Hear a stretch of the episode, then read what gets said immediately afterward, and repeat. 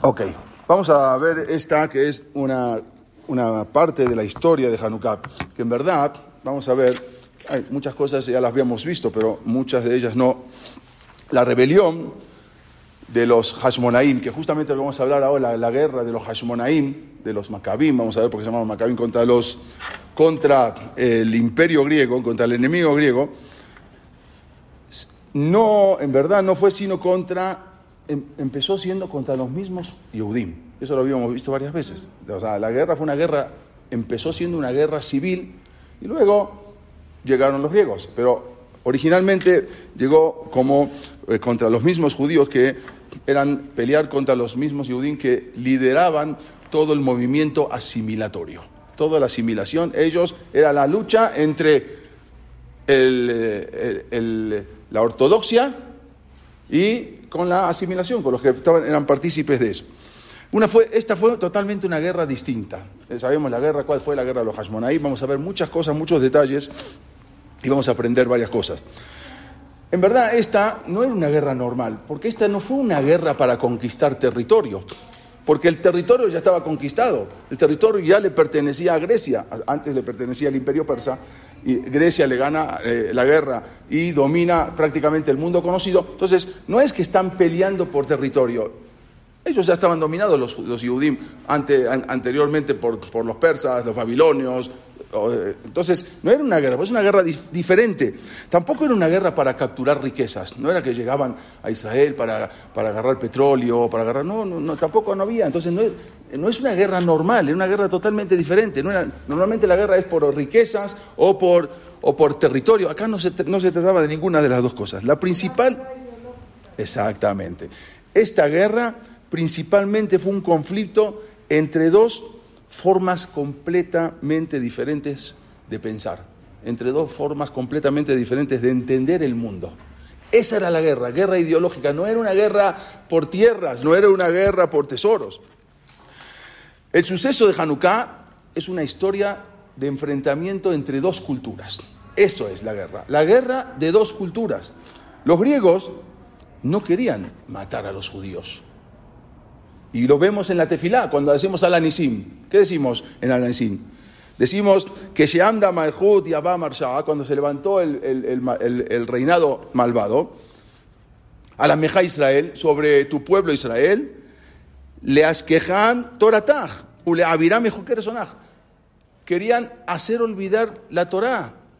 No dice querían matarlos. En el Anisim lo vemos, no dice querían matarlos, nunca dice querían matarlos. Dice, ¿cuál era la intención? Le asquejan Torataj esa era la guerra, hacer olvidar la Torah. No era una guerra que salían a luchar, no, era como Amán, Arrayá, o como Hitler máximo, que ahí decían eh, hasta la cuarta, cinco, no, pero mi abuelita, eh, nada, ahí veían hasta la cuarta, quinta, sexta, si había una, una, un rasgo de sangre judía, no, no les interesaba. Acá no, acá decían uno, yo me paso del otro bando y se acabó el problema.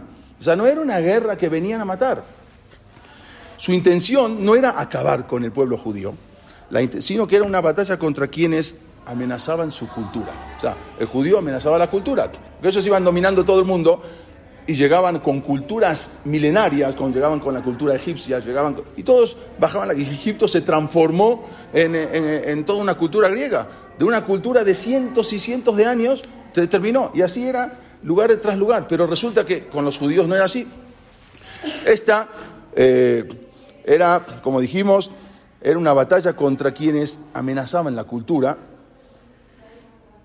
contra quienes amenazaban su amor por el cuerpo, o sea, el judío no le, le interesaba tanto eso, y al, y al, griego sí, y una obsesión por las competencias atléticas, que era lo que tenían ellos, lo que inventaron las Olimpiadas.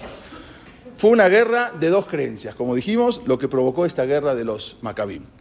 La historia de Hanukkah se puede entender también como una guerra civil, como dijimos, una guerra civil que empezó, empezó como entre, entre, el mismo, entre los mismos judíos. El helenismo, ¿qué es, ¿qué es helenista? Yo estuve buscando eh, eh, qué es helenista, quiere decir, no eran griegos, sino todas personas que eran extranjeros, pero que eh, se convirtieron en la cultura griega, se llaman helenistas, sino se llaman griegos.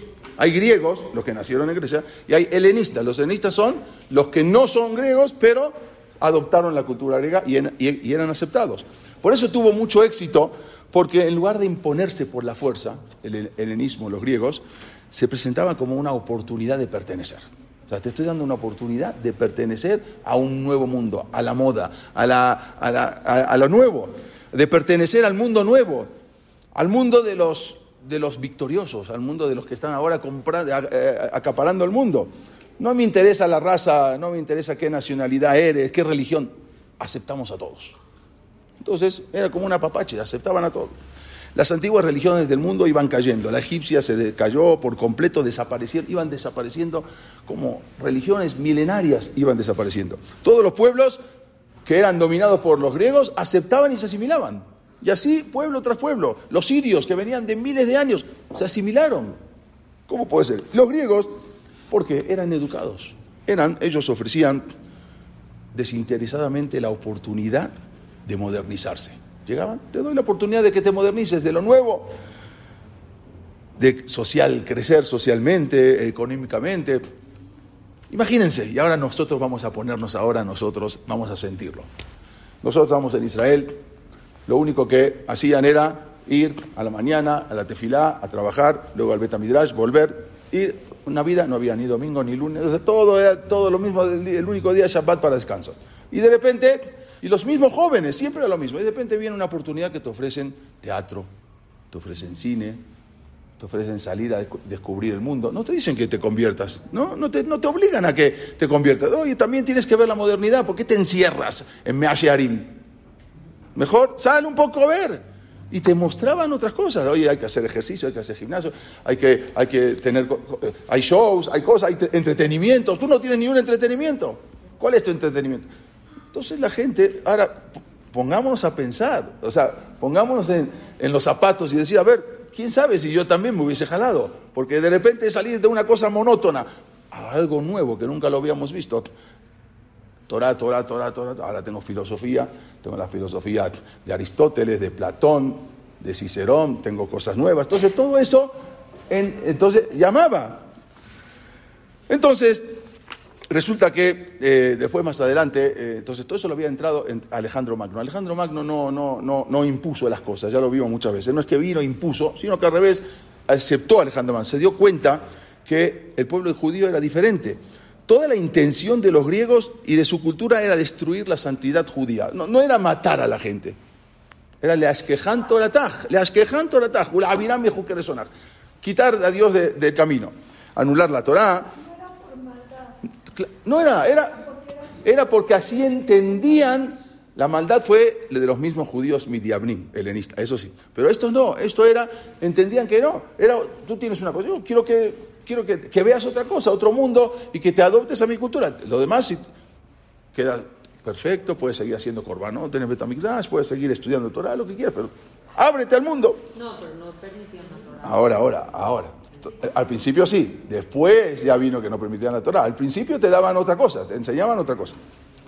La filosofía griega para que estudies de Platón, de Aristóteles, bueno, era de Sócrates, entonces ahí comenzó a florecer el mundo griego por intermedio de Alejandro Magno. Alejandro Magno era alumno de Aristóteles y él fue el que empezó a infundir en el mundo toda esa nueva cultura el propósito de Alejandro Magno, cuando llegó al Betamigdash, sabemos que lo recibió Shimon Asadik, toda la historia, no vamos a repetir, pero cuando llega, él era entrar a Arabait. Él dijo, yo quiero entrar al Betamigdash. Cualquier persona, ¿por qué? ¿por qué no voy a poder? ¿Por qué un gentil no puede entrar al Betamigdash? Quiero entrar al Kodesh HaKodashim. Yo no lo estoy haciendo, no lo estoy dominando a ustedes. Quiero entrar al, al Kodesh. No era otra la intención de que no existía ninguna diferencia entre el judío y el gentil. ¿Por qué no me vas a dejar entrar? Yo te dejo entrar a, mi iglesia, a mi templo de, de, de, ¿por qué no me vas a dejar? Los judíos y los no judíos somos iguales. ¿Por qué me vas a, detener y no poder entrar al Bet Y también, entonces, eh, él quería entrar al Kodesh HaKodashim, el lugar, a ver, quiero ver qué es el lugar más sagrado de los judíos.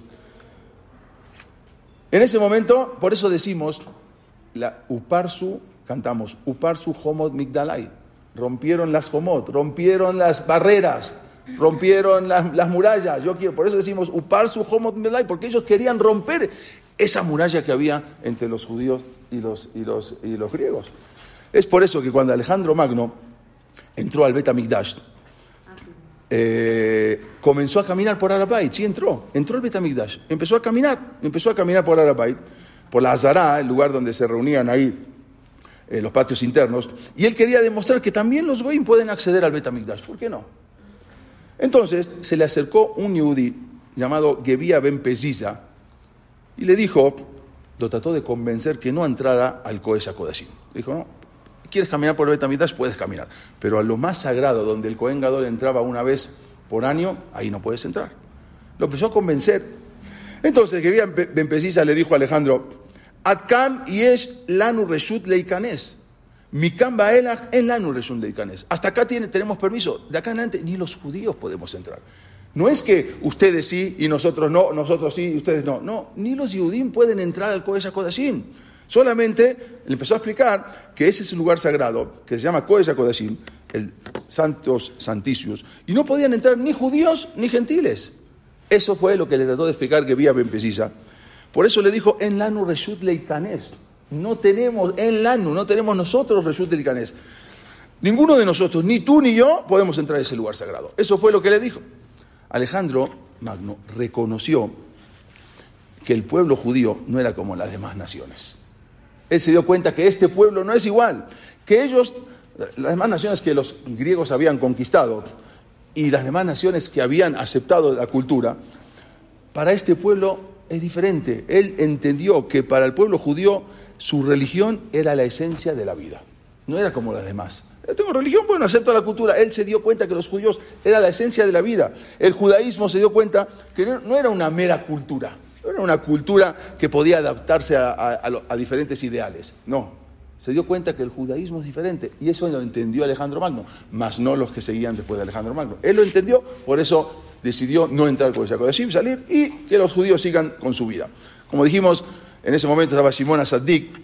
Simón Asadik era un Cohen Gadol, él había controlado hasta ese momento, porque ya había mucha influencia griega, helenista, pero mientras estaba este Cohen Gadol, él controló toda esta influencia de los helenistas. Pudo controlar, pero cuando falleció, sus hijos, sus descendientes no tenían esa fuerza, ese nivel para poder controlar. Y ahí es cuando ya entraron con más fuerza los Midiabrim.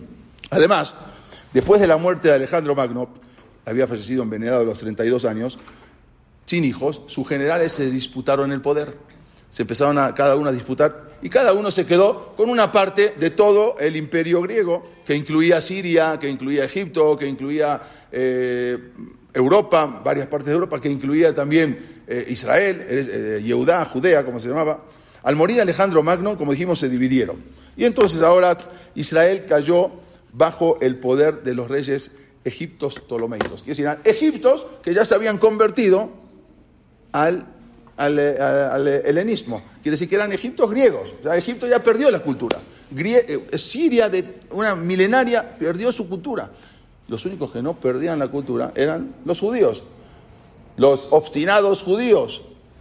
Así le decían. Bueno, entonces, había un rey, como sabemos, el rey eh, Ptolomeo Filadelfus también fue bueno. Este fue el rey que mandó a traer a todos los jajamín, porque él también quería saber de la cultura. Entonces, manda a traer a, a 70 jajamín, 70 sabios de Israel, que cada uno le, escriba la Torá. La Torá fue traducida, pero no era. Eso fue, dice que eh, fue, fue una tragedia. ¿Por qué? Porque ahora, de ahora en adelante, antes nadie podía discutir, ningún gentil podía hacer un debate contra la Torah. La Torah está en hebreo, ¿quién entiende? Pero ahora empezaban a traducirla porque estaban obligados. Aunque tuvieron del Shammai ayuda porque tradujeron que lo entienda, pero el, rey. Pero el problema es que ahora ya la Torah se transformó en un libro de cultura. Ya se transformó en un libro de literatura. Ya, ya no es la Torah.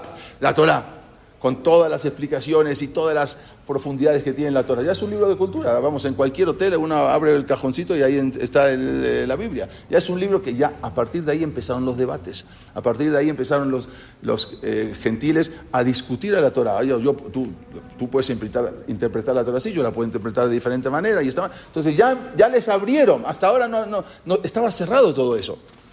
Bueno, las naciones conquistadas por los griegos, entonces eh, habían dado esa bienvenida a esa cultura superior que era muy atractiva, como dijimos, y aparte incorporaban también sus ídolos. O sea, no era solamente la cultura, en la cultura era también los ídolos, los ídolos este, griegos. Los Yehudim, los Jajamim veían esto una influencia griega, una, era, esta influencia griega era una terrible amenaza. Ya no estaba Shimon Asadik para detener todo esto. Algunos Yehudim, especialmente más, los más ricos, los que vivían en las ciudades, ¿no? en los campos, comenzaron a practicar un judaísmo, pero un poco reformado. No, dejaron el judaísmo. Eh, ya, como dijimos, hay que tener apertura. Entonces empezaron a abrir. ¿Quiénes eran? Los ricos. Los pobres, los que estaban en los, en los campos, ellos seguían, seguían siendo igual, eh, no cambiaban, pero los ricos ahora empezaban, tenían la oportunidad de, llegar a, esa, esa, eh, a esos valores de la sociedad griega. Otros judíos se habían asimilado completamente, abandonaron completamente eh, la religión de sus padres, porque querían ser aceptados por los gentiles, por los griegos, para poder entrar, como dijimos, en esa nueva forma de vivir. Mientras que los judíos, que no habían abandonado la Torah, como dijimos, eran la mayoría, la mayoría, ¿no? la mayoría no había abandonado la Torah, no es que la mayoría, los jóvenes sí, pero la mayoría de los judíos no abandonaron la Torah. Ellos vivían en los campos, eran campesinos, vivían en pequeñas aldeas y seguían fieles a la Torah. No obstante, había una juventud judía que querían nuevo, ellos estaban, tienen energía, querían cosas nuevas y acudían en masa a los entretenimientos, porque algo nuevo, se les abrió algo que nunca en su vida salieron de Meashe Arim y se, y se fueron a Tel Aviv. Entonces ya están viendo algo totalmente que nunca en su vida habían visto. Entonces, ahora veían las competencias, que nunca sabían lo que era una competencia, nunca sabían lo que eran unas Olimpiadas, y ahora están viendo unas cosas nuevas, hay que ejercitarse, toda una forma diferente. Pero el problema es que cuando terminaban de todas esas competencias deportivas, había que hacer unas ofrendas o eh, una inclinación a los dioses, que eran, ¿cuáles eran los dioses? Había muchos, miles de dioses, pero estaba, eh, ponían el dios Zeus, el dios Hércules, esto es cuando se dividieron acá, que todo lo que se dividió, el Seleuco, cómo se iban dividiendo. Bueno, cuando, eh, esto es cuando tradujeron la Torá, las competencias que tenían que hacer, que ya habíamos hablado, que se competía desnudos y les daba vergüenza por el Brit Milá, muchos se fueron a hacer operaciones para quitar el Brit Milá.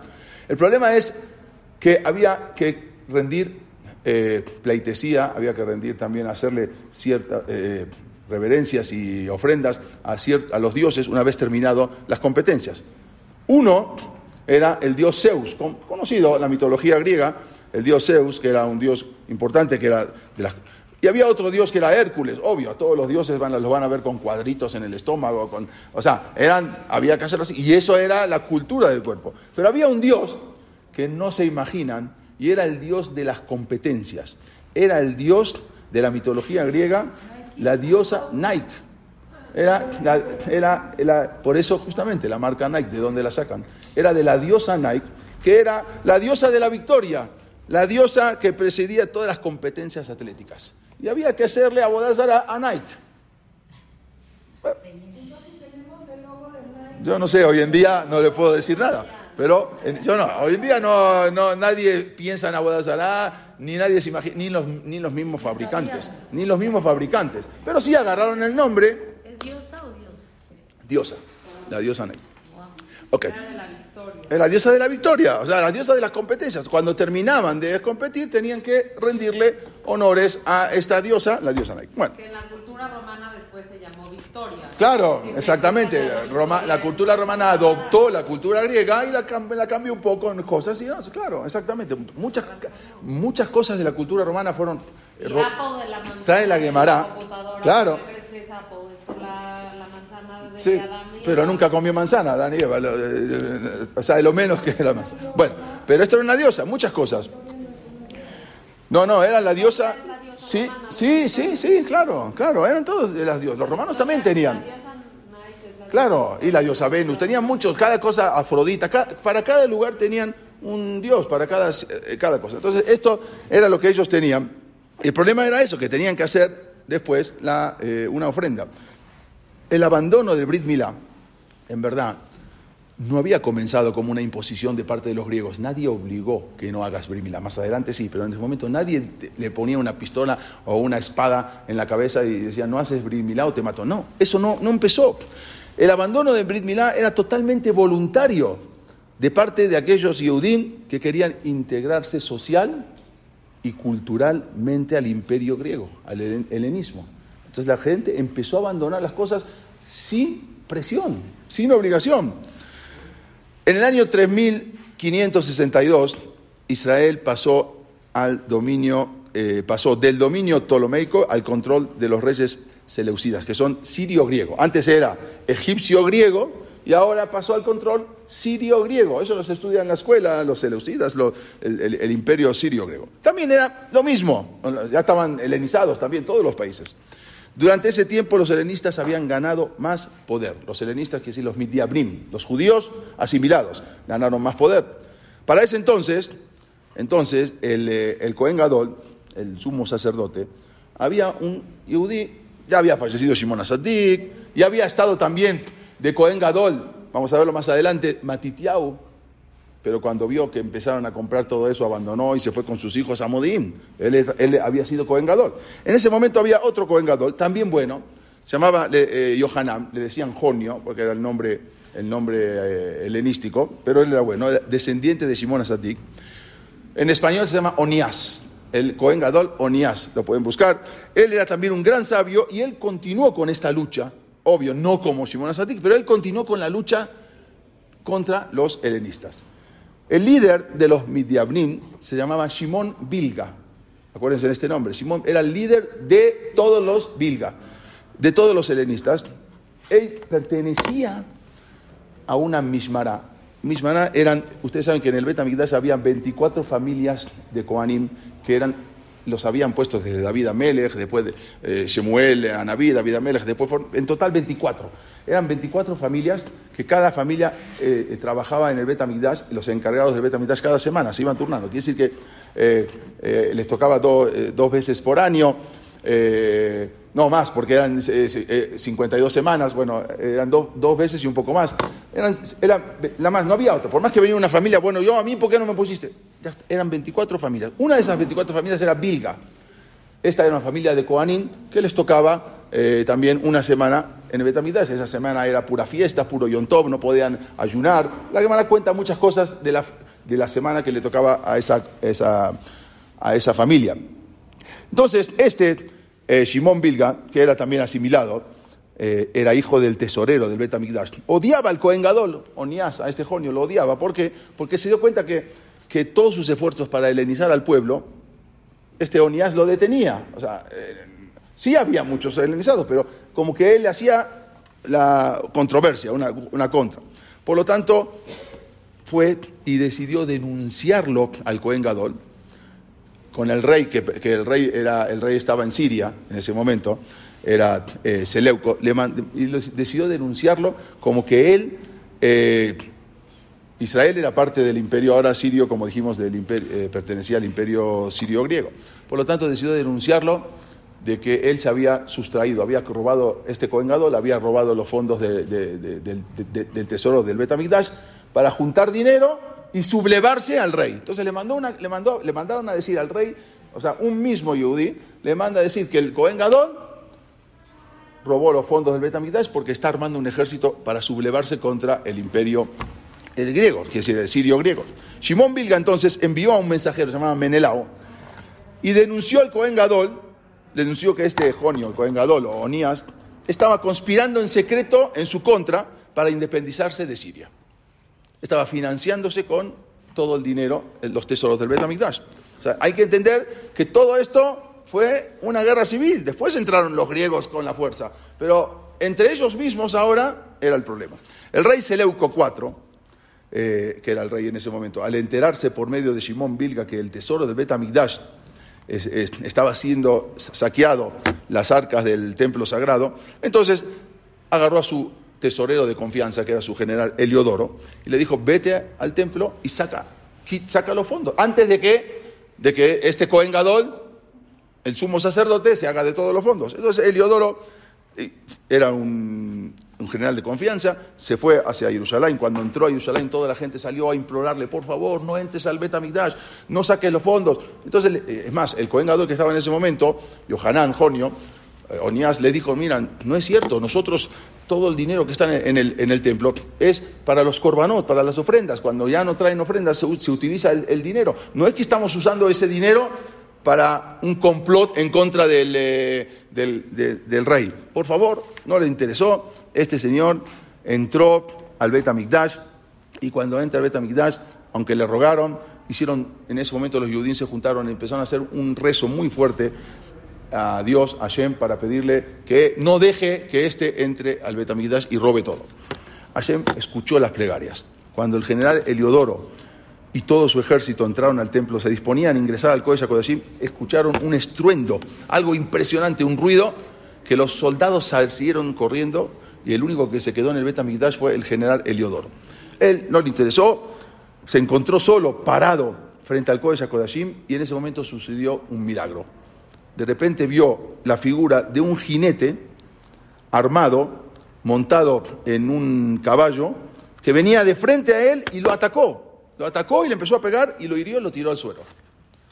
No entendía qué pasó, mientras que dos jóvenes, de ahí mismo, de los que vio, con, dos, con látigos en sus manos, comenzaron a pegarle, hasta que Eliodoro perdió el conocimiento.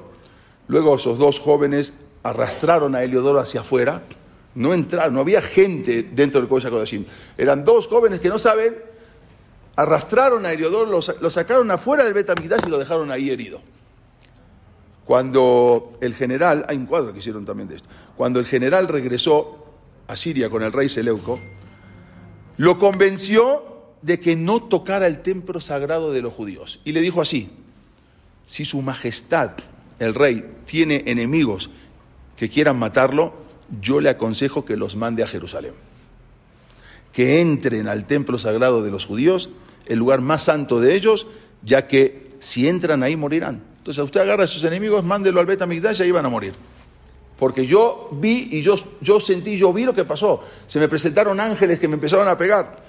Porque el Dios grande y temeroso es el Dios de los judíos y Él destruirá a todos los enemigos de Yehudá y de Jerusalén. Así le escribió, así le dijo el mismo general al rey de lo que le había sucedido.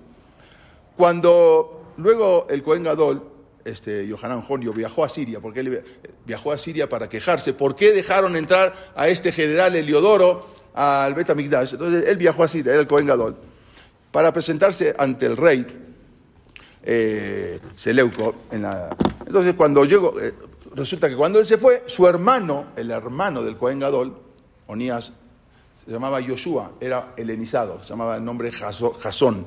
Entonces él dijo, ah, se fue mi hermano, yo, y se puso como Cohen Gadol. Entró, pero ahora este Cohen Gadol, el hermano de, el, herma, el, el hermano de Onías, de Jonio, él había ido a hablar con el rey en Siria. Como quedó ahora sin Cohen Gadol, entonces el hermano se vistió como Cohen Gadol y entró y se apoderó del Cohen Gadol, ofreciendo una gran cantidad de dinero para que lo dejen a él, siendo de ahora más el Cohen Gadol. Resulta que este hermano era completamente helenizado, era de los Midiabrim, y ahora se quedó un Cohen Gadol helenizado y asimilado, comprado, que ya compró el puesto de Cohen Gadol. La toma de este jasón, como, en la función de Cohen Gadol, y su pago de un enorme tributo a Siria marcó el comienzo de un periodo muy triste en el pueblo de Israel, que a partir de ahora era otorgada el Cohen Gadol al mejor postor. Quiere decir que a partir de ahora ya el que mejor pagaba ya era el Cohen Gadol. Entonces, resulta que cuando Jonio, este Onías, llegó a Siria para entrevistarse con el rey, le avisaron que había sido asesinado el rey. ¿Por quién? Por su mismo general Eliodoro, el que había ido al Betamigdash, asesinó al rey. Y ahora ya no había rey, y el nuevo rey se llamaba Antiochus Epifanos. A partir de ahora sube como nuevo rey Antiochus Epifanos. Lo, es, mató, lo mató el mismo, el mismo que había ido al Betamigdash. Y él empezó a discutir con el rey que los judíos no hay que tocarlos y no hay que defender. Por todo lo que vio, discutieron y lo mató. Y no es que se puso como rey, sino que ahora el nuevo rey era eh, eh. Año 3586 asume el, al trono seleucida Antiochus IV, más bien conocido como Antiochus Epifanos, el de la historia de Hanukkah. Este rey ahora consideraba que su misión en la vida era difundir la cultura. Yo tengo que ser un segundo Alejandro Magno.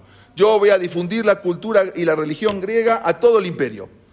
Por lo tanto, él decidió que ya era hora de dejar esos tratos buenos, amables con los judíos. Ya, con esos tercos judíos, ahora todos se convirtieron a la, a la religión, todos, todos adoptaron la cultura griega, menos los judíos. Se acabó, ya no hay más ya no hay más permisividad, ya se acabó, ya no se puede ser bueno con los judíos, ya hay que hacer algo. No podemos seguir todavía dándole eh, la chance de que, de que adopte nuestra cultura. Por lo tanto, Antiochus había perdido toda la paciencia con los judíos. Los judíos que todavía observaban la Torá, se acabó, él perdió. Prácticamente eran los únicos ciudadanos del imperio que rechazaban el, el helenismo. Los únicos, todos los demás aceptaron. Entonces formó una alianza una alianza estratégica con los líderes reformistas asimilados.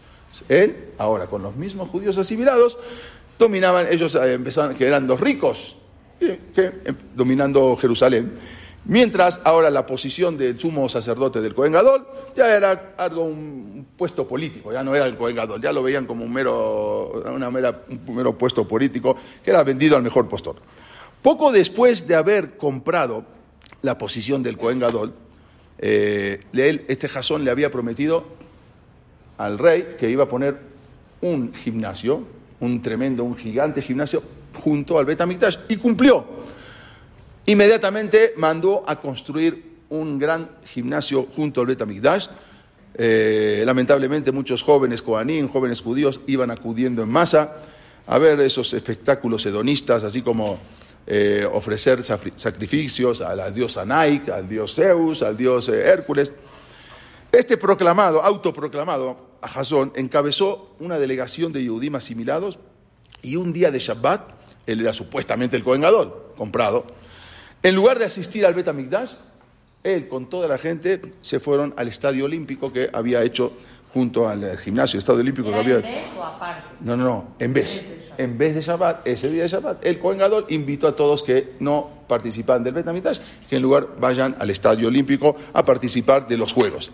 Desgraciadamente, hubo muchos Yehudim que fueron seducidos por esa cultura a lo físico y abandonaron la Torah por la gloria de esos Juegos. Esos Yehudim, conocidos como los Midiabnim, eran ahora los que lideraban al pueblo de Israel, eran los que tenían el control de, no de, los, de los sabios, sino el control del gobierno. Pero Jasón había enviado a su amigo Menelao para pagar, porque él había comprado, pero tenía que pagar a cuotas. Entonces mandó a su amigo, también helenizado Menelao, para, pagar lo que tenía que darle al rey. Este Menelao, en el, cuando fue en el camino, compró para él. O sea, dijo, fue y compró con más dinero. No le dijo que mandaba dinero, sino fue con el rey y le dijo, ¿sabes qué? Mira, acá tienes más dinero, ponme a mí como Cohen Gadol. Ni siquiera era Cohen Gadol, ni siquiera era Cohen. El otro sí era Cohen, pero este ni siquiera era Cohen. Y al final se quedó con él, cuando le prometió mucho más dinero, le dio ese dinero que dijo que era de él, y aparte le prometió mucho más dinero. Entonces ahora resulta que cambiaron y sacan a este que se había puesto como Cohen Gadol y lo ponen a este nuevo Menelao. No se morían porque cuando ya no hay Kedushá, cuando ya no hay santidad, y sí se morían, no es que se morían entrando, pero se morían al año, se morían a los años.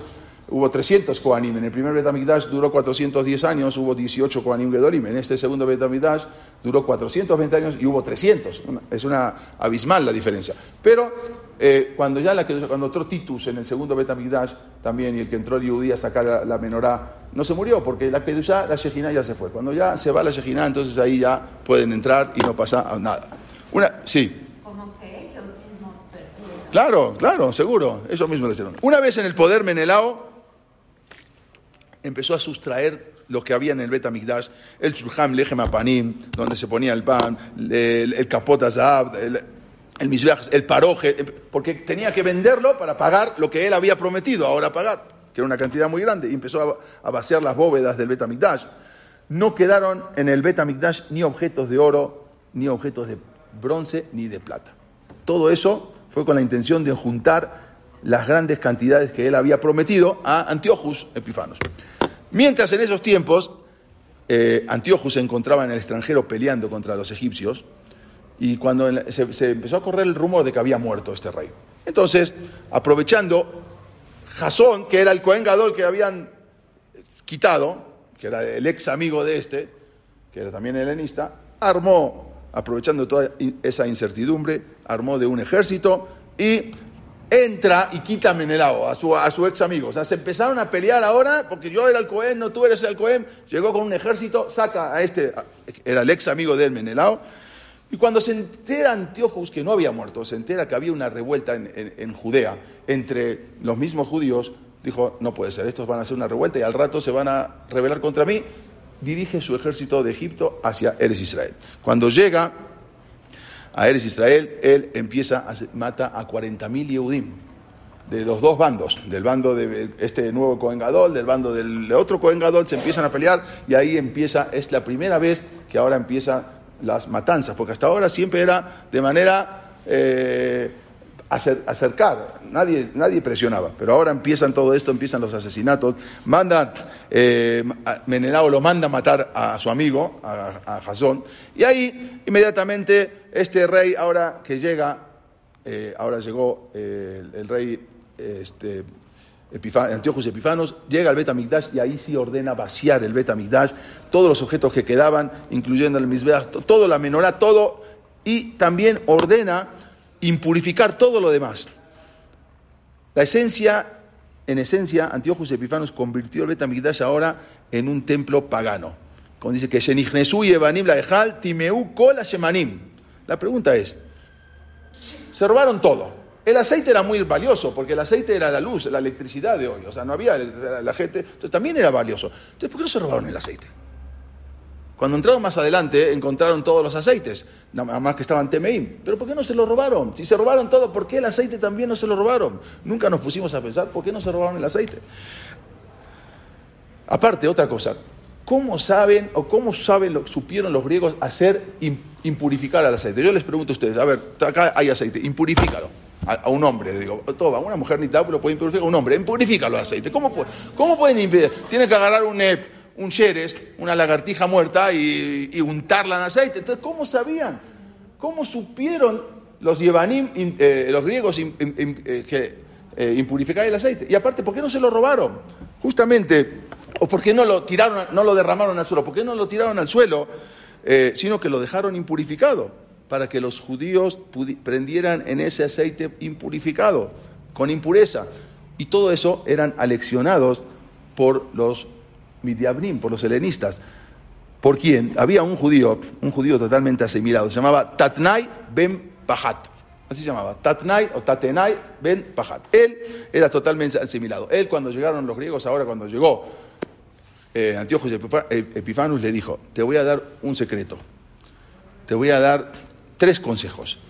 Todo momento que los judíos continúen haciendo los korbanot de la mañana y de la tarde, el korban tamid, todo momento que los judíos sigan con el korban tamid, no van a caer, no van a poder caer en tus manos. Tienes que anular una de las cosas, anula ese korban de la mañana y de la tarde. Otro, otro es, otro consejo es lo que Shel Elu son, Sone Zima. El Dios de estos odia la promiscuidad. Tienes que hacer algo para que caigan en la promiscuidad y ahí Dios se va a enojar con ellos. Y tercer consejo, tercer consejo, dice, todo tiempo que los judíos prendan el ner en el Bet HaMikdash, no vas a poder tocarlos. Le dio esos tres consejos el mismo judío, Tatnai Ben Bajat. Y él le dijo, por eso entonces los griegos decretaron que en ese momento nadie puede, el que se case, nadie puede escribir una ketubá a la mujer. Y aparte, la mujer cuando sale del, de la boda, cuando sale de la jupá, tiene que pasar primero por el general una noche y después volver con su marido. Era impurificar, era porque esa era una regla, era una... los, los judíos tenían que casarse a escondidas, diferentes días, porque antes nada más se casaban los miércoles, pues se llama, ¿cómo se llama miércoles en- en inglés? ¿Cómo se dice? Porque viene de wedding, era el día que se casaban, exactamente, era el día que se casaban, pero después tuvieron que cambiar, modificar y escondidas y todo, porque era, era, era los generales, la policía esperando afuera de la jupá para estar y al otro día la devolvían al marido. Entonces, eh, por lo tanto, los impurificaron los aceites. No querían llevarse el aceite, sino impurificarlo para que el judío llegue y sepa que está impu- impuro y ya sepa que ya puede ser asimilado. Los griegos percibían ahora que el judaísmo era una mera cultura de símbolos religiosos y ahora entendían que se podía cambiar. Por lo tanto, empezaron a poner nuevos decretos. Los nuevos decretos eran después de saquear todo, anular los korbanot. Entonces, a su vez, pusieron, vaciaron el Betamigdash, pusieron en el Betamigdash, empezaron, eh, entraron y pusieron ídolos. Arriba del Misbeach pusieron un dios, el dios Zeus, y ese mismo día, un 25 de Kislev, del año 167 antes de la era común, que era el año 3594, por indicación del mismo sacerdote, este mismo Cohen Gadol ahora que comprado Menelao, hicieron unos sacrificios rituales de cerdos. Ya anularon el Corban Tamid y en lugar ahora hicieron, ofrendaron ahí mismo en el Misbeach, eh, bueno, vaciaron todo, vaciaron la menorá, sacaron todo y ahí mismo pusieron la estatua de Zeus, Hércules y aquí mismo, en el arriba del Misbeach, iban, pusieron un dios, Zeus, y acá era el corbán que hacían de cerdo, que iban entre, arriba del Misbeach, fue lo que primero que hicieron. Fue un día 25 de Kislev. Había, ese mismo día, cuando entraron al Bet HaMikdash, había una mujer de nombre Miriam de la familia Bilga, de la misma familia de estos Kohanim, quien pertenecía a la familia del Mishmar Bilga, que eran los encargados de ahí eh, de ofrecer los korbanot en, en la semana que le tocaba. El Mishmar Bilga era el número 15 entre las 24 exclusivas familias de Kohanim. Miriam Bilga, ella había abandonado el judaísmo, se había casado con un general griego. Cuando entraron los Yevanim, los, eh, eh, griegos al Bet ella llegó al Misbeach y empezó a pegarle patadas, empezó a pegarle con su pie, era, de cemento, pero no. Y, dijo, como trae la cámara, locus, locus, admatai atamejalema monam shel Israel, veía ataomeda leem beshat atahat. ¿Hasta cuándo tú gastas el dinero de Israel en Corbanot y no las ayudas? Le empezó a gritar a Dios. Locus es zorro, zorro, o lobo, lobo. En griego es lobo. Y le empezó a gritar lobo, porque el lobo se come a las ovejas. El misbeach se come a las ovejas. Y tú te comes ovejas, ovejas y no ayudas al pueblo de Israel. ¿Hasta cuándo vas a gastar el dinero del pueblo de Israel y no lo vas a ayudar? Le estaba pateando al misbeach, Está reclamándole a reclamándole a Dios. Nada más que se tenía que haber esperado un poco, ella se desesperó, y si se esperaba un poco más, se daba cuenta que ahí entraba la ayuda de Boreolán, pero nada más que ella se adelantó. Es por eso que cuando los jajamín luego compusieron en el texto Ala Nisim, decimos, Beataber Harabim, amalta lahem. Y tú, por eso decimos en, en, en y tú con tu piedad te amalta, te pusiste y los, los, los ayudaste en el momento de apremio, justamente por lo que había hecho esta bilga. Entonces, cuando los jajamín pusieron en Ala Nisim, pusieron eso. Al final, después, cuando ya ganaron más adelante los Hashmonaim, entonces a estos Kohanim les cerraron eh, el lugar donde se ponía el cuello del animal, les cerraron las ventanas donde guardaban todos sus utensilios. O sea, en, esto es el cerdo que habían hecho en el Misbeach, justamente en el Misbeach de adentro que habían enfrentado un cerdo. Y acá ellos le, le- le cerraron todas estas argollas que se ven acá, ahí se ponían para hacer yejitar al animal. La de ella, la de esta, la de esta mismaná, la de esta familia se la cerraron, le cerraron todo, tenían que siempre estar como que los castigaron. Tenían que eh, estar pidiéndole a un vecino para que le preste el cuchillo para yejitá y todas las cosas. Porque no todos de la familia eran así, pero castigados. La Gemara dice, bueno, pero ¿qué tiene que ver si nada más ella era, era mala? Y bueno, dice, si salió la hija así es porque en la casa algo escuchó y también algo pasó. Entonces, Cansú, un kenaz, una multa a toda la familia. Bueno, al final de esto ahora empezaron con no se podía estudiar Torah, no se podía estudiar eh, eh, Rosjodes, Shabbat era la esencia. ¿Por qué no se podía cumplir Shabbat? Porque el Shabbat es demostrar que Dios está. Quiere decir que Dios me dice que yo no puedo trabajar el sábado. Quiere decir que está Dios en el mundo y yo. Entonces no hay Shabbat. Rosjodes también. Akash es el que dicta cuándo va a ser Rosh Chodesh, cuándo los Jamín, pero ese, eh, todo, todo se basa en eso y también Brit Milá, que es un ot, una, todo eso, una, una señal. Antiochus intentó destruir la religión judía apuntando a esos tres mandamientos, que eran básicos. Shabbat, Rosh Chodesh, Brit Milá.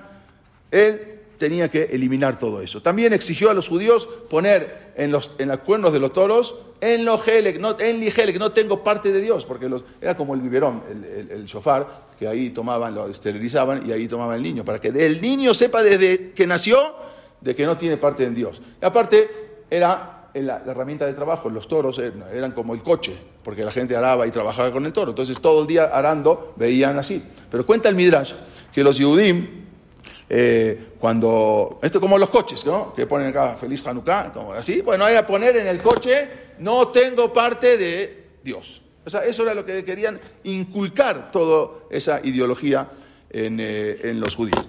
Si, descubrían alguna persona trabajando con un toro en la calle, inmediatamente lo detenían y lo mataban. Entonces, cuenta el Midrash que ¿qué hicieron los Yudim? Empezaron a matar a todos sus toros. Cuando venía el griego decía, a ver, ¿dónde está escrito? No tengo toro. No, los Yudim ortodoxos, no tengo toro. ¿Cómo? ¿Y tu herramienta de trabajo? Se murió. Entonces obligaron a poner eso mismo, pero en las puertas de la casa. Ya no en los toros. Tenían que poner en la puerta, Eli, Jerek, ve lo que Israel. ¿Qué hicieron los Yudim? Quitaron las puertas de sus casas. Y cuando llegaban los griegos, decían, ¿dónde está la puerta? No tengo, no tengo dinero para poner puerta. Préstame dinero, yo no tengo dinero. Y quitaban eso sacrifi- sacrificándose para no poner justamente eh, lo que querían. Vino a Baruj y dijo, ustedes estuvieron dispuestos a entregar su alma por la Torah de las Misbot, Kiner la- la- el Ner es la Torah. Entonces yo les voy a hacer un milagro y esta señal va a ser para ustedes que ese Ner, esa va a durar ocho días, uno que van a encontrar.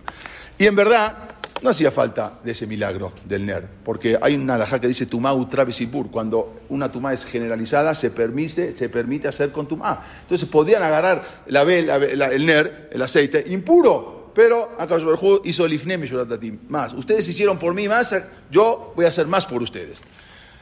Una de las consignas también de los griegos era hacer olvidar la Torah. No podían estudiar Torah. Los niños no podían. Como dice el Ashkehan Torataj. ¿Qué hicieron los niños? Los padres no podían dejar que los niños dejen de estudiar Torah. Entonces los maestros clandestinamente les enseñaban a los niños, a cada uno, una Mishnah diferente, que se la aprendan de memoria. Y luego ellos te llevaban unos cebibones en las bolsas y unas monedas. Cuando entraban los griegos, inmediatamente sacaban los cebibones y empezaban a jugar. ¿Qué están haciendo? No, estamos jugando al cebibón. ¿Por qué están los niños reunidos acá? Estamos jugando al cebibón, acá están las monedas. Cuando se iban, sacaban y empezaban de memoria otra vez cada uno la Mishnah que estudió. Por eso se acostumbra de el cebibón en, eh, en, en, en Hanukkah. La rebelión contra, no fue, esta rebelión no fue porque, por, no fue por así decirlo como una independencia no, queríamos la independencia, no, porque ya estaban dominados por los babilonios, por los persas. De por sí ya estaban. Ahora los griegos que querían hacer, cuando los griegos quisieron hacer imposible el estudio de la Torah, ahí es donde tuvieron que actuar. Como dijimos, este Matitiao vivía con sus hijos en Jerusalén, era el Cohen Gadol, pero cuando vio toda esta cosa, eh, salió y se fue a un pueblito, se llama Modim. Ellos pertenecían también a una de las Mishmarot, se llama Mishmeret y Oyarib, a la familia, ellos también pertenecían a, esa, a esas 24 familias. Matitiao Joven Gadol era alumno de Antignos y Sojo, que está en el Pirkei Avot. Era compañero de Rabbi Yossi ben Yoeser y Yossi ben Yohanan, eran los, eran los Gedoleador en ese momento, los grandes Jajamín. Él había sido un verdadero Cohen Gadol, pero se había, como dijimos, trasladado a Modim. Estos son, originales de museos de Sevibón que habían encontrado en ese momento de la época de Hanukkah, de que jugaban los niños. Entonces, eh, eh, se fue con sus hijos, ¿cómo se llaman los? No, todos eran Maccabim. O sea, Yohanan a Kedeshi, así decían, Shimon a Tirsi, Yehuda a Maccabí, el único es Maccabí es Yehuda. Elazar a Joranit, Jonatán a Bafsi y Haná, que era su hija también, que hay otro, ya una vez contamos lo que pasó con Haná, que fue y que mató, eso no vamos a entrar, algún día lo volvemos a contar. Entonces mandaron ahora a un general muy fuerte, se llamaba el general Fi- Filipus, y él llegó a Modiim, llegó este general con Matitiau y le dijo, eh, se dio cuenta que ahí había un jajam, un rab, entonces le dijo, tienes que hacer un- una ofrenda para que todo el mundo vea. Yo no la voy a hacer. Y era una ofrenda de un cerdo a un dios que estaba el dios Zeus. Así le dijo el general Filipos. Se levantó en ese momento Matitiao con unas dagas que llevaban bajo su ropa y mataron. Había un yudí que sí quiso ofrendarlo, lo mataron a él y mataron a los griegos, los soldados salieron corriendo y ahí sabían que ahora va a venir un ejército muy fuerte contra ellos y se fueron a vivir a las montañas. En las montañas estuvo mucho tiempo, no tenían, dice Midrash, no tenían lo que comer, hasta comían hierbas, porque ya no tenían lo que comer, no podían estudiar Torah, no podían leer el Sefer Torah porque estaba prohibido. Entonces empezaron a recitar, para no olvidarse de qué perashá era la semana, empezaron a decir eh, eh, Pesukim de Nevi'im, que sabían de memoria, que tenían relación con la perashá. Eso, de ahí salió el minhag de la Haftarah, que se lee que después cuando se terminó todo, se siguió diciendo la Aftara, que son Pesuquín del Naví, que tienen que ver con la Torah. Ellos todos ese tiempo estuvieron recitando los Shabbatot, los Nevi'im, para poder, eh, los profetas, para acordarse de que ya era ese día. Pues se quedó esa costumbre. Mateteado con, con sus hijos, ya él antes de morir les dijo a sus hijos, tienen que ustedes salir adelante, eh, les dio, les dio eh, mucho, mucha fuerza para que salgan, les dijo, Giscuben, fortalezcanse, les esperan guerras muy difíciles. Los Ibanim no se van a quedar tranquilos, pero ustedes tienen que salir, que Ishehat, Belebejat, salir y pelear. Le dijo a Shimon, tú eres un jajam, tú eres muy inteligente, tienes que ser el consejero de tus hermanos. A Yehudá le dijo, a ti te dio la fuerza. Tú tienes un corazón de león. Tienes que salir a pelear contra ellos. Por lo tanto, tienes que honrar a Hashem. Y vas a salir al frente. Y lo ungió como Cohen Mashuach Milhamá. A Yehudá lo puso como el Cohen. Había tres Kohanim, tres categorías. Era el Cohen que ungía para salir a la guerra.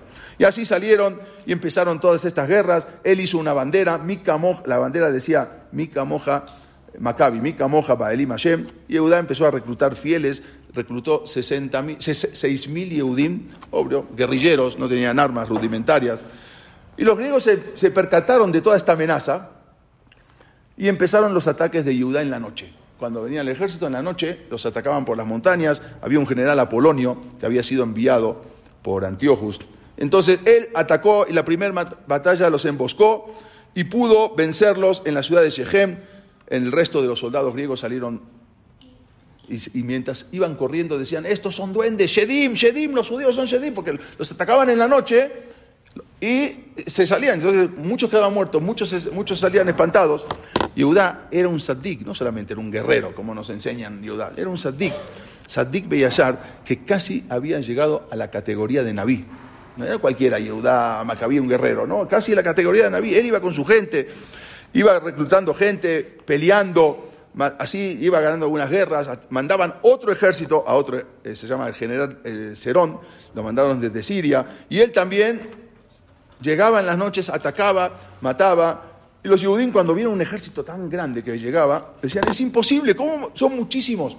40.000 soldados. Después mandan 60.000. ¿Cómo vamos a poder contra estos? Nosotros somos pocos hombres. Les dijo a Yehuda, Ayad Hashem Tixar, ¿ustedes tienen miedo? ¿Qué es la mano de Dios? A Dios es lo mismo un ejército grande, un ejército chico, para Dios es lo mismo. O sea, no hay diferencia. Nosotros peleamos por nuestro pueblo, por nuestra Torah, mientras ellos pelean por ambiciones materiales. Hashem no nos va a abandonar. Deme, si pueden, cinco minutos más y termino. Yo sé que me extendí, pero está muy interesante. Cuando atacaron en Bet Jorom a este general Serom y cuando llegaban gritaban la Shema Yeshua y parecía un león embravecido. Llegaba, gritaba, algo se espantaba en la gente. Hasta que al final este general me mandó a decir, eh, Antiojos Epifanos ya los hemos dejado de vivir mucho tiempo, mandó a sus principales generales, Nicanor, Georgias, y también ellos llegaban eh, y se habían separado y los Yudim también atacaban otra vez en la noche y otra vez los, atacaban por sorpresa, hasta que al final los Yudim decían, no, este ejército es imposible, ¿cómo vamos a poner? Eran 15.000 Yudim. Vino Yehudá Macabí y les dijo, a ver, yo los, puso todos enfrente, ¿Quién construyó una casa nueva y no la inauguró? Yo, vete a tu casa. Mi Aish ayer Natán Keren lo plantó un viñedo y todavía no lo estrenó. Y el Ej Beashub le vetó, lo mandaba a su casa. Y ahí se iban varios. Umi Aish ayer Erasi ya, quien se casó y todavía no estuvo con su, con su esposa, se vaya a su casa. Mi Aish ayer Yare Beraja Levab. ¿Quiénes son los temerosos que tienen miedo de salir a la guerra? Muchos levantaron la mano, váyanse a su casa. De los 15.000 quedaron 7.000. Ahora los que, los que quedaron eran Sadikim, salieron a pelear contra 46.000 soldados del general Nicanor y al final, con la confianza, con el irachamán que tenían, pudieron al final ganar esa guerra y entraron y los demás mataron a 9.000, los demás salieron disparados, salieron. Al final tocaron el sofá, hicieron ayuno antes de salir, estudiaban Torah, tocaban el sofá, hicieron ayuno y luego salían a la guerra y al final salieron y los tomaron por sorpresa, mataron, como dijimos, a 9.000 del ejército contrario, los demás se llevaron un botín muy grande que era para las viudas y para los yetomim, los huérfanos, y al final ellos pudieron liberar a todos estos y se quedaron ahora, incluso los, se asustaron los griegos, quisieron hacer un tratado de paz, él dijo, no hay tratado de paz, no les interesó, entran a, y ahí fue cuando, eh, después de los ayunos, ganaron la guerra, y di- cuando iban a pelear decían, Ore, Yamim, eh, Beareu, Bishuati dos veces, y así se acostumbra hoy en día a decirlo Mosaí Shabbat dos veces. Al final entran, de- de- derriban a todos los ejércitos y llegan al Bet Amikdash. Cuando llegan al Bet Amikdash se dan cuenta que no había nada. Habían robado absolutamente todo. Llegaron a Jerusalén, no hubo resistencia. En el año 164, Judá y sus soldados entran a Jerusalén, en el 3597 año, y se dieron cuenta que no había nada, que habían destruido todo. El ni el Misbeach, el Misbeach estaba también roto. No sabían qué hacer con el, el el Misbeach de, de- piedra. Entonces lo mandaron, hab- habían puesto también un dios ahí arriba. Entonces en ese momento eh, estaban llorando, haciendo velut. Vino Yudá y dijo, ¿por qué ahora es momento de construir, es un momento de celebrar? Y entonces se pusieron contentos y empezaron a, cómo- no sabían cómo letaer, cómo purificar el misbeach, donde hacían los korbanot. Al final, como no sabían, dejaron, lo, guardaron, lo destruyeron todo y lo guardaron en una de las lishkat, a Jotamot se llama, en un, en cuarto donde se guardaban los sellos, hasta que venga algún naví y diga cómo se hace Taor. Pero tuvieron que hacer uno nuevo. Lo mismo, no había para encender. No había nada, ni si, no, no había aceite, estaban todos impurificados, ya, dijimos por qué. Pero tampoco había menorá, se la habían robado. Tuvieron que hacer una menorá, una menorá de madera, porque era lo que no me cambié tu mano, no recibía tu mano. En ese momento, rápido, una menorá de, madera hicieron. Más adelante dice que cuando eran más ricos le hicieron de bronce, después, más después tuvieron más dinero, le hicieron de plata y luego de oro. Al final empezaron a buscar, no tenían cómo encender, hasta que encontraron ese botecito de aceite para poder encender. ¿Por qué? Muy bien, voy a decir rapidísimo de dónde salió ese aceite. Ese aceite, hace poco estudiamos en la Perashá, que cuando vino Jacob vino y llegó al Betamidash, que no sabía que era Betamigdash, juntó las piedras. Y al otro día cuando se levanta, ve que todas las piedras están unidas. Dice, estas piedras son santas. Él llevaba un botecito de aceite con él, que era también lo que to- todo el mundo tenía su aceite, porque era la luz. Entonces ungió con su aceite a estas piedras que eran sagradas. Cuando empieza a ungir con el aceite, se da cuenta que el aceite no termina. O sea, cae, cae, cae, cae, cae, y nunca se gasta el botecito que tenía Jacob. Entonces se dio cuenta que al dormir, en el lugar donde iba a ser el Betamikdash, también recibió esa kedushá, esa santidad, ese, ese tarrito, ese botecito de aceite. Entonces, lo guardó, lo guardó bien. Cuando más adelante después salía de la casa de Labán con sus hijos, en una de las paradas, como lo tenía tan cuidado, lo guardó. Y después siguieron. Y se dio cuenta cuando ya después de más de un día de camino que se había olvidado ese botecita de aceite. Por eso volvió. La gente se pregunta, ¿pero por qué vuelve Jacob tantos kilómetros por un tarrito de aceite? Ya déjalo. Porque era el mismo botecito de aceite que había tenido tanta que usar. Dijo, no lo puedo dejar. Por eso volvió. Y ahí fue donde peleó contra el malaj. ¿Y dónde lo dejó? Lo había dejado olvidado en un lugar, porque lo había guardado en uno de los... Muy bien, cuando lo agarra, peleó con el malaj, agarra de nuevo a ese. Y ese se fue trasladando hasta que llegó Moshe Rabenu, le- llegó a manos de Moshe, más adelante. Y Moshe Rabenu, cuando inaugura el Mishkan, lo unta con ese aceite, que ese aceite no se gasta, lo tiran, lo tiran, lo tiran y sigue, y sigue, sigue sirviendo. Cuando más adelante después llega a las manos de Elishanabi, que había una mujer que fue muy pobre, que fue y le dijo, era esposa de Obadiah Nabi, y le dijo, mira, mi esposo se gastó todo el dinero en mantener a los Nevi'im, a los profetas, ya murió, me quedé pobre, no tengo nada, le dijo, ve con tus vecinas y todo lo que puedas juntar de ollas y de, y de palanganas y de, eh, para meter aceite, y le dio un poquitito de ese aceite. Y con esto te va a servir. La mujer empezó a, a echar el aceite, este mismo aceite, y no se acababa, no se acababa, se llenó toda la casa de aceite, fue con una vecina a buscar más, en ese momento se cortó. Ese mismo aceite se guardó para ungir a los reyes. Ese mismo aceite es el que se guardó cuando llegó el Betamigdash y lo guardaron tan bien escondido que cuando llegaron los griegos no lo encontraron. Hicieron temeín todos los aceites menos ese porque de tanta que que tenía no así trae el Shah este, toda esta historia y ese es el milagro que también el milagro del aceite y ese es el origen del Pach Shemen que no sabían de dónde venía. Cuando destruyeron el y ya acabo con esto, entonces no sabían qué hacer. Por eso los jajamín dijeron que es bueno comer la sufganiot. ¿Por qué? Porque las sufganiot están llenas de aceite. Y cuando ese misbeach lo habían, lo habían hecho, eh, cuando, cuando una persona come, eh, come aceite, cuando una persona come a la mijía, no a mochi, decimos beal misbejaj. No, en el Mercat Amazon no decimos beal misbejaj, solamente en la mijía. Es por, el, por eso, porque habían destruido el misbeach en el día justamente que llegaron ahora y no había. Entonces por eso se come para poder decir a la mijía que decimos beal misbejaj. Y ya vamos a terminar con esto. Yudá Maccabi entonces firmó un tratado ahora con un tratado que se conserva con los romanos para que lo vengan a ayudar. Desgraciadamente después los romanos vinieron a ayudar y se quedaron con el país. ¿Sí? Es un tratado que Judá había firmado, un tratado de colaboración, hasta que más adelante hubo otras batallas. Hanukkah nos enseña que no debemos esperar a que ocurran los milagros, sino que debemos actuar para que los milagros ocurran. No podemos sentados a ver, no, hay que salir a actuar y los milagros vienen, no, no vienen por sí.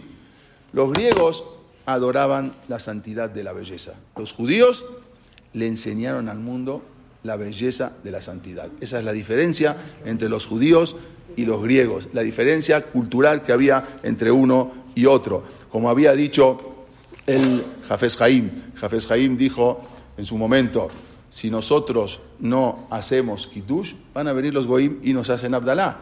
Si el pueblo judío no hace kiddush, si el pueblo judío no se santifica, sino que quiere asimilarse para decir que no haya antisemitismo, para decir que el goy nos quiera, no, si tú no te santificas va a venir el goy y, en ese momento te va a hacer abdalá. Ese es el mensaje de Hanukkah, un poco de luz, un poco de Torah puede esclarecer mucha oscuridad. oscuridad. Ese es el mensaje que nos enseña toda esta historia de Hanukkah. Cuanto más queremos ser como ellos, asimilarnos, es donde más te van a aceptar, más te van a, a detractar, más te van a echar. Pero cuando ah, los Yudim hacen un poco de Kiddush, se santifican, un poco de Torah, esa luz te puede iluminar mucho y puede disipar y esclarecer mucha oscuridad. Gracias.